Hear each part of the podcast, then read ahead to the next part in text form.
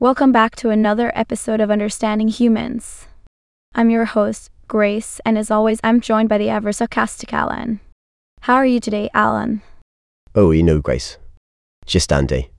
Ready to dive into another delightful topic, I suppose. Absolutely. And today, we have a fantastical topic for all our listeners out there. We're going to discuss the Good Omens TV series. Oh, yes.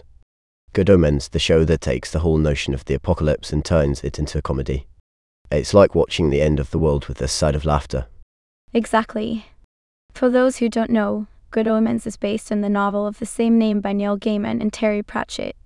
It's a British fantasy comedy series that follows the angel Aziraphale and the demon Crowley as they try to prevent Armageddon.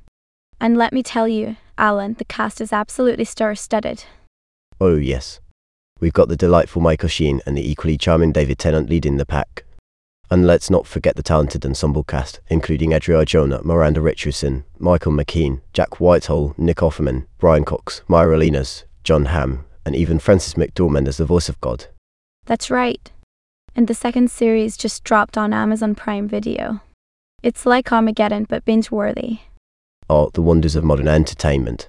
Who needs to save the world when you can just sit on your couch and watch it unfold on your TV screen?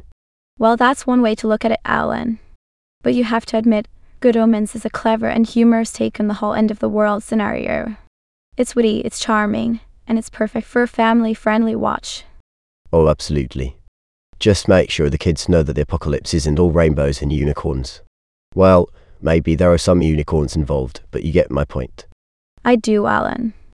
And speaking of unicorns, one of the things I love about Good Omens is its ability to blend fantasy, comedy, and even some Christian themes.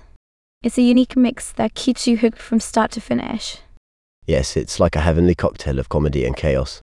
And let's not forget the fantastic direction by Douglas Mackinnon and the brilliant writing by Neil Gaiman himself, who also served as the showrunner. Absolutely, Alan.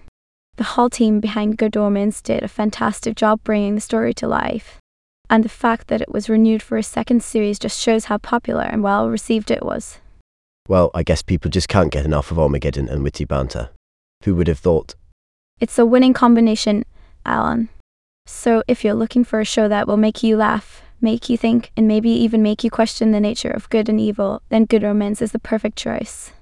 And if you're looking for an entertaining way to spend the end of the world, well, look no further. That's all the time we have for today, folks. Thanks for tuning in to Understanding Humans. We'll be back next time with another intriguing topic. Until then, stay curious, stay goofy, and keep embracing the absurdity of being human.